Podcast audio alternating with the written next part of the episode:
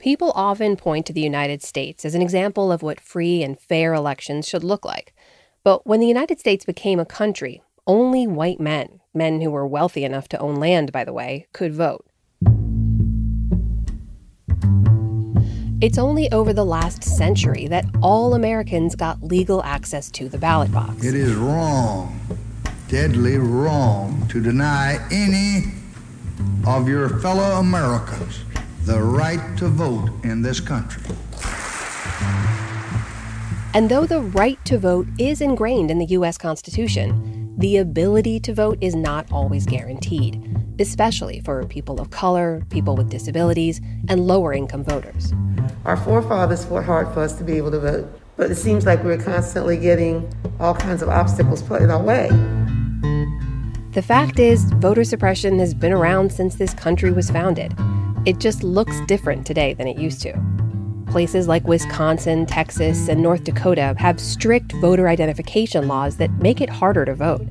Other states have onerous voter registration requirements and cutoffs, and some states even remove people from their voter rolls, that's often referred to as purging, with little or no notice, or for illegitimate reasons. The Pennsylvania Supreme Court has handed victories to the party in a lawsuit over mail in ballots. Lawsuit filed by the Texas Republican Party aimed at halting drive through voting for everyone. In Wisconsin, legal battles over mail ballot deadlines. Just this year, more than 300 lawsuits were filed over exactly these issues. And now, during a pandemic, the safest ways to vote, early and by mail, are being severely limited in some places. And on top of that, there are efforts to confuse voters by putting out conflicting information about requirements or locations, even timing.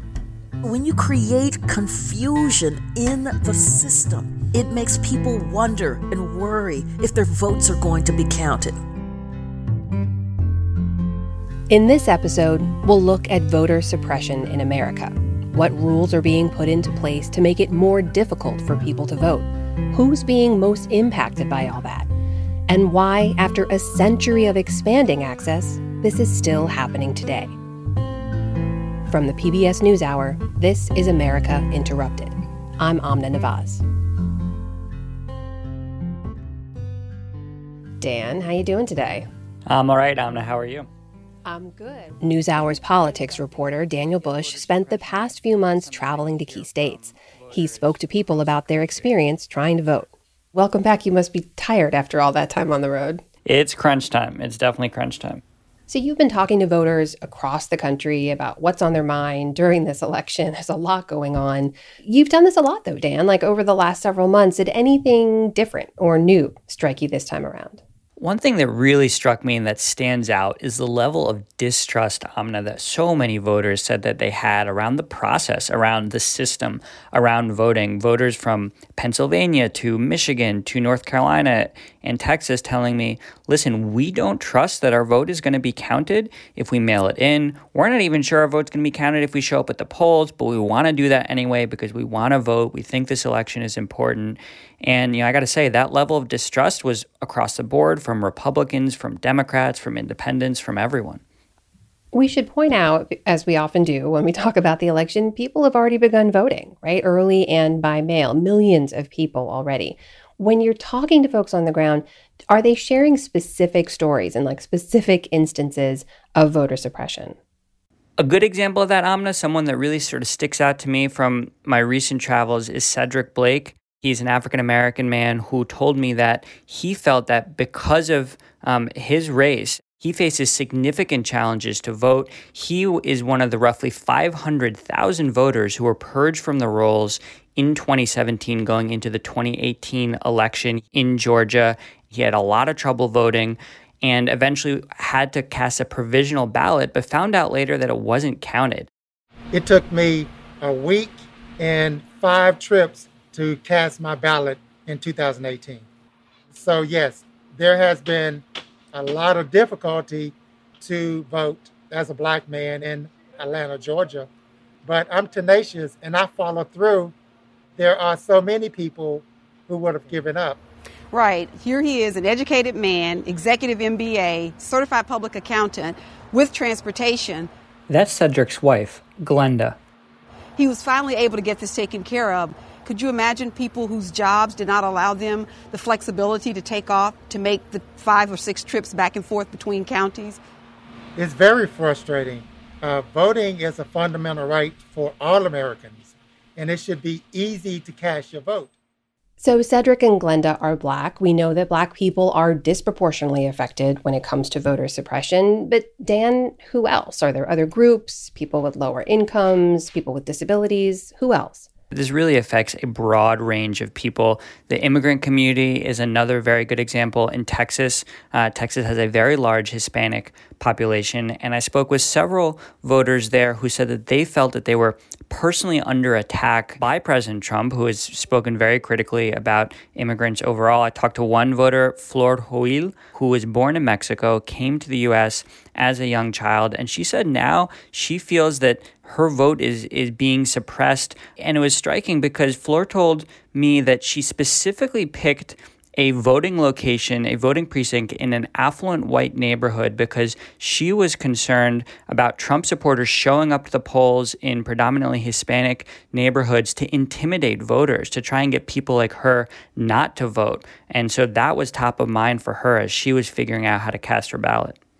President Trump is doing everything he can. His administration is doing everything he can to keep people like me from voting. Trump hates my people. He talks about Latinos and Hispanics uh, as pests, as um, criminals and rapists, and I fought to get a right to vote. A lot of people who have that privilege don't use it, and I came here undocumented.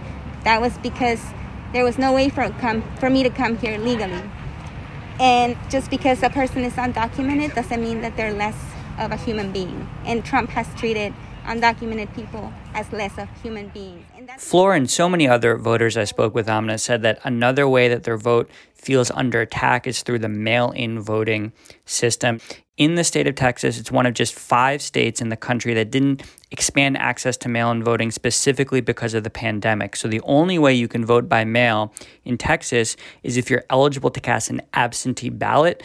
And the only people who can do that are voters who are age 65 and older, people with disabilities, and a few other categories.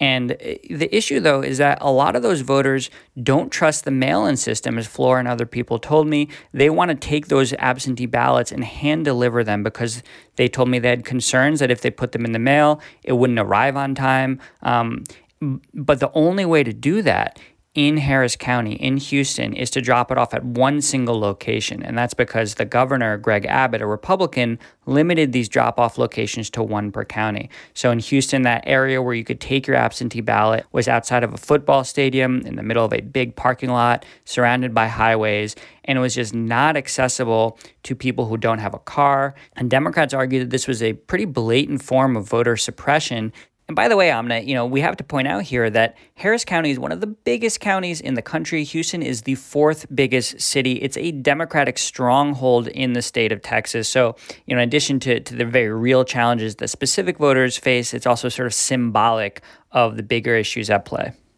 It is just remarkable to think about the amount of time and energy and planning that would have to go in to just dropping off your ballot in a case like that. But Dan, you just told us about how the voters are looking at this. What about the people who actually run the elections? How are they reacting to and handling what look like hurdles for voters? This is a tough task for these elections officials. I mean, you know, they're they're trying to pull off an election during a pandemic. None of them have prepared for this. So, at every polling location I went to, you saw lots of hand sanitizers and face masks are mandatory and all these steps to protect voters' health. But also these elections officials told me that they're looking at ways to to make voting more accessible. I spoke to one official there in Harris County, Chris Hollins. He's the Harris County clerk in charge of elections. He's a Democrat. He took issue with the governor's restrictions on Dropbox voting and said that it was just making it very hard for some people to vote. My definition of voter suppression is anything that makes it less likely that a voter is ultimately going to cast their vote, stirring up confusion making voting inconvenient, putting obstacles in the voter's path, sharing misinformation with voters, and so forth. You're making it so that they have to make a choice. I'm either going to risk my own safety to go and vote in person, or I'm going to forego my right to vote.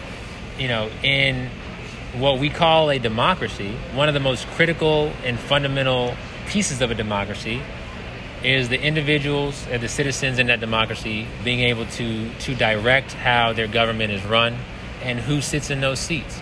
And so to take that power away from voters flies in the face of, of what it should mean to be an American.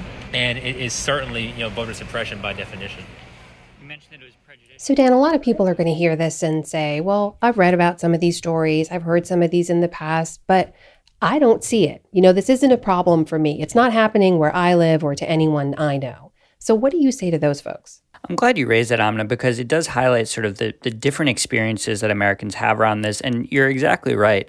You know, there are some things that have changed in this pandemic that have made voting easier. So, Texas is a good example. It the state instituted drive-through voting for the first time. So you, you get in your car, you show up at a drive-through location. Um, you don't ever have to leave your car. You're handed through your open window the machine. You cast your ballot, and you're on your way. I spoke with some of those voters who said, you know, for me, that's the easiest and smoothest it's ever been.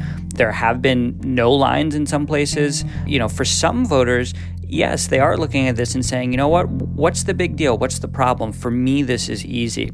But as we heard from from some voters, there are a lot of people who still face challenges. And so at the end of the day, this moment uh, in voting does highlight some of the disparities that we're seeing in the pandemic more broadly in American life.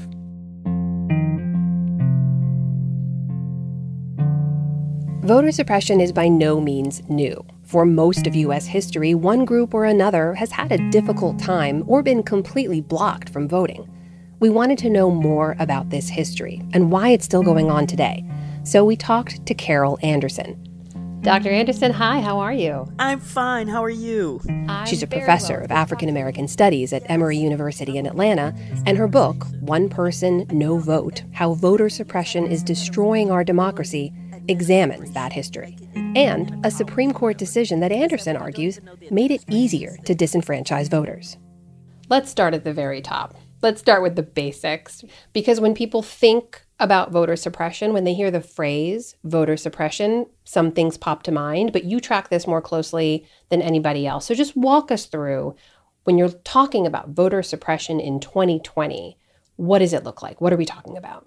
Voter suppression in 2020 looks like legalisms, policies that look race neutral, but that are in fact targeted at key constituencies in the electorate to make it harder for them to vote.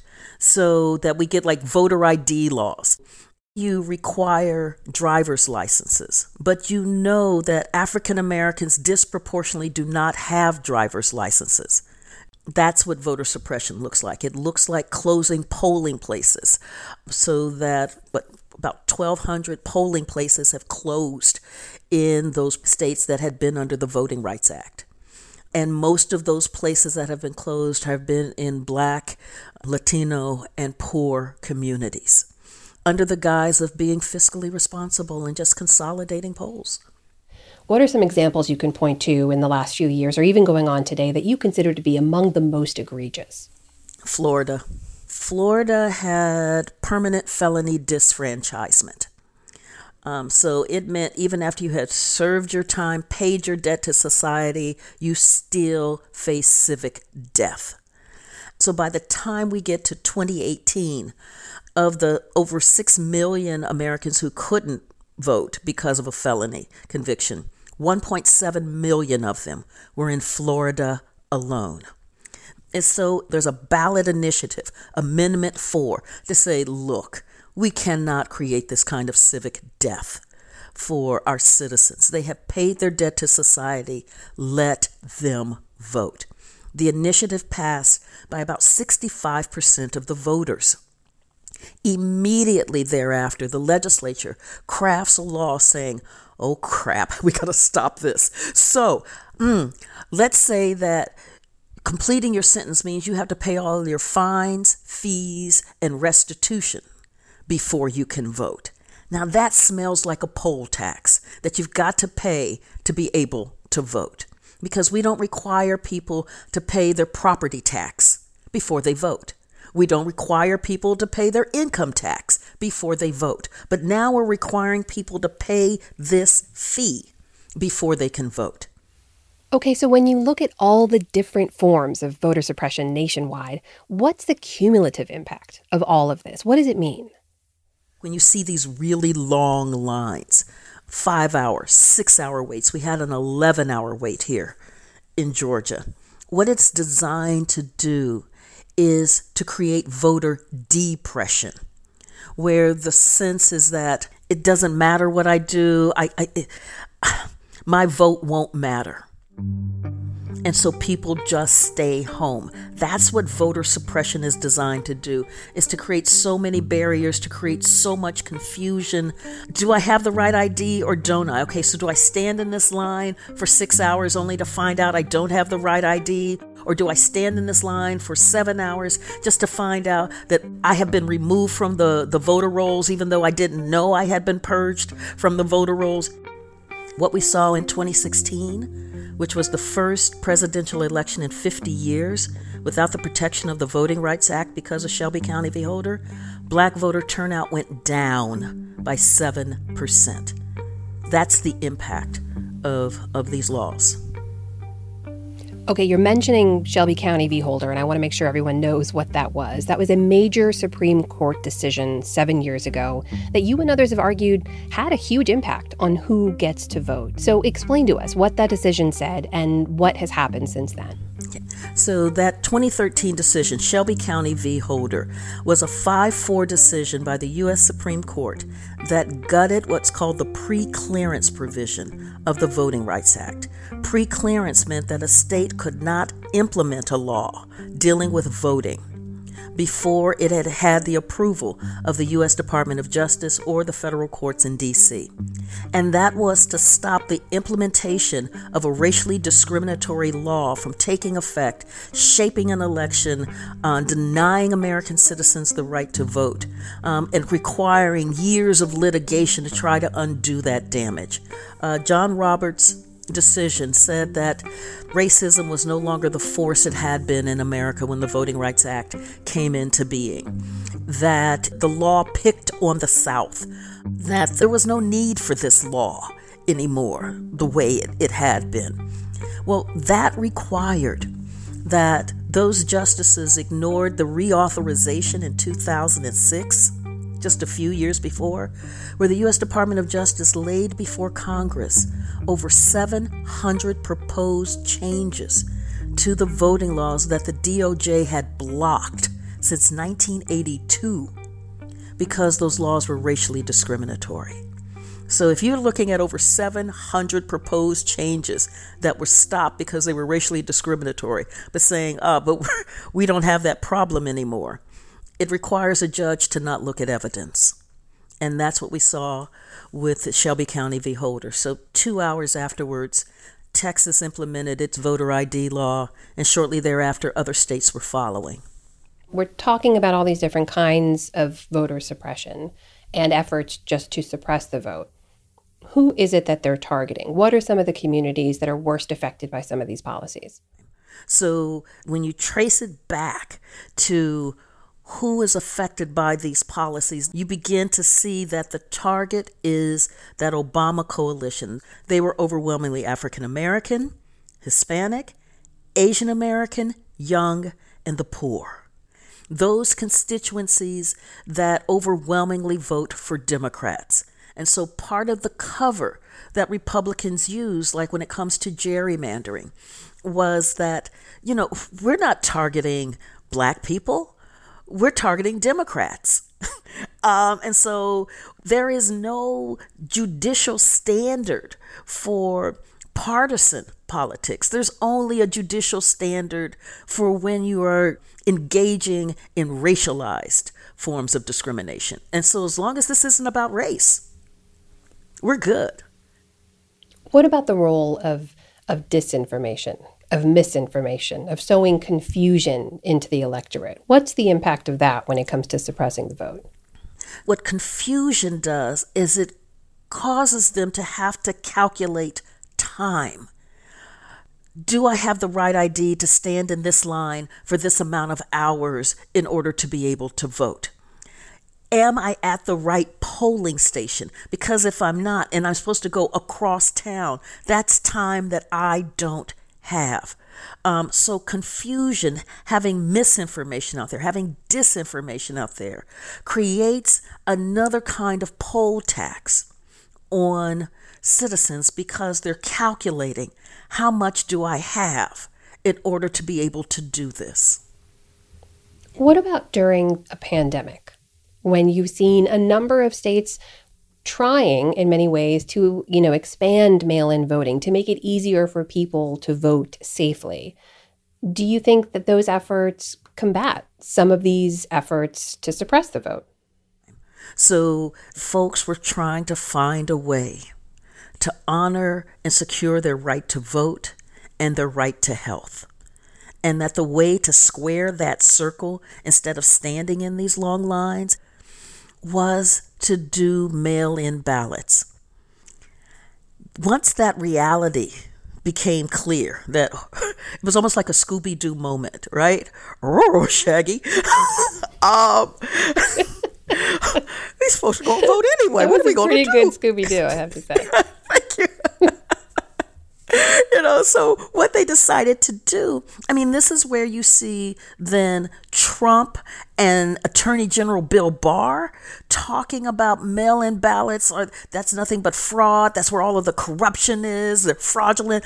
And, and using it as a way to delegitimize the use of mail in ballots and the dismantling of sorting machines. All of these things to, to put confusion and fear in people that, okay, so I'm going to use a mail in ballot, but I don't know if the post office even works anymore. So what am I going to do? And so then you see states, states going, okay, well, we're going to put in some more drop boxes. And then you have the Republicans suing states like Pennsylvania for trying to install more drop boxes. Or you have California Republicans putting in fake drop boxes with the label official Dropbox on it. And so then it's like, okay, so I was going to use a Dropbox, but now I don't know whether this is the real Dropbox or not. So when you create confusion in the system, it gums it up. It makes people wonder and worry if their votes are going to be counted. It's worth pointing out a lot of people out there, I don't know if it's fair to say most people, live in a place where they have plenty of polling locations, right? There's no ID requirement, and they can maybe even have same day registration to vote. They've never seen or experienced barriers to casting their ballot. And they might say, well, I don't see it happening here, and I don't know anyone that these kinds of things have happened to. So, how much of a problem is it really? What would you say to them? We know that in communities that are predominantly white, that they have more resources poured into those communities in terms of polling stations and poll workers and machines. And in communities that are predominantly minority, they have less. If you're in one of those predominantly white precincts, everything moves smoothly and you don't see it.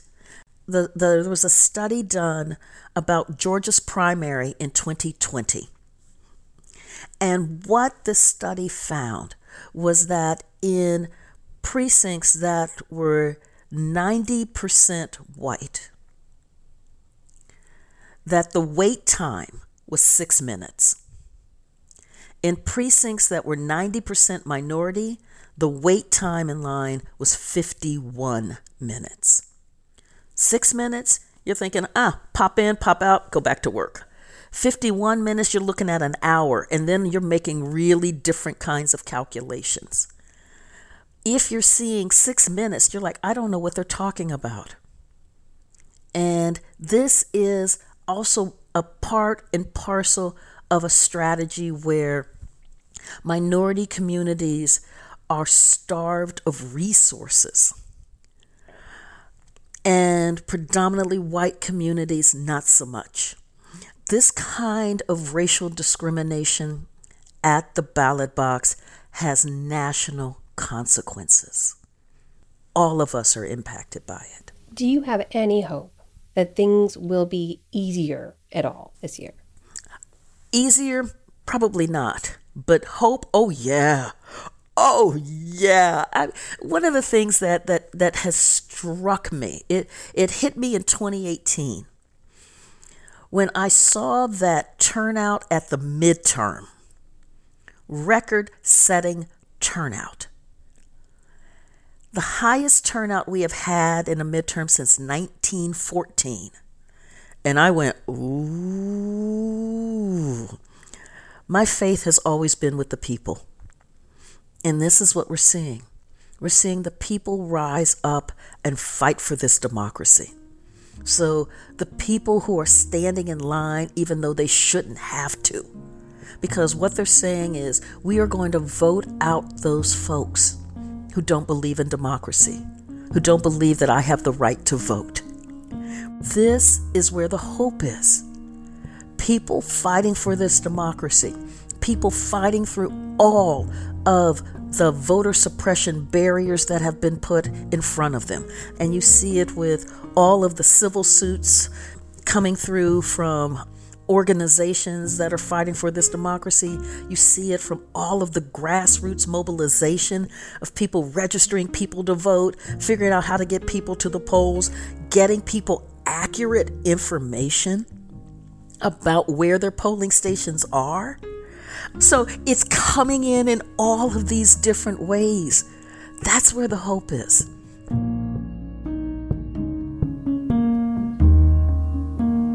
It gets said during nearly every U.S. presidential election. This is the most important election in our history, or your vote matters now more than ever. But the truth is, every election has enormous consequences for policy, for progress, and for the people.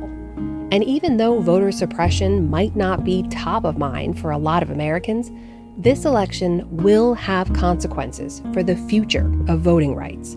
Whether it's state legislators, members of Congress, or the president, voters are picking the people who will go on to decide how we define free and fair elections in the United States.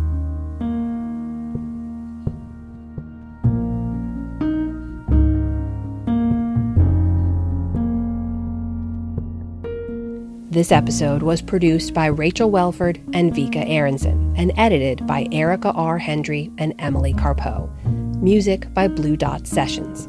Our thanks to Travis Daub, Vanessa Dennis, James Williams, Maura Shannon, and Ryan Holmes. Our executive producer is Sarah Just. You can follow all of our coverage on air and on our website, pbs.org slash newshour. Thanks for listening.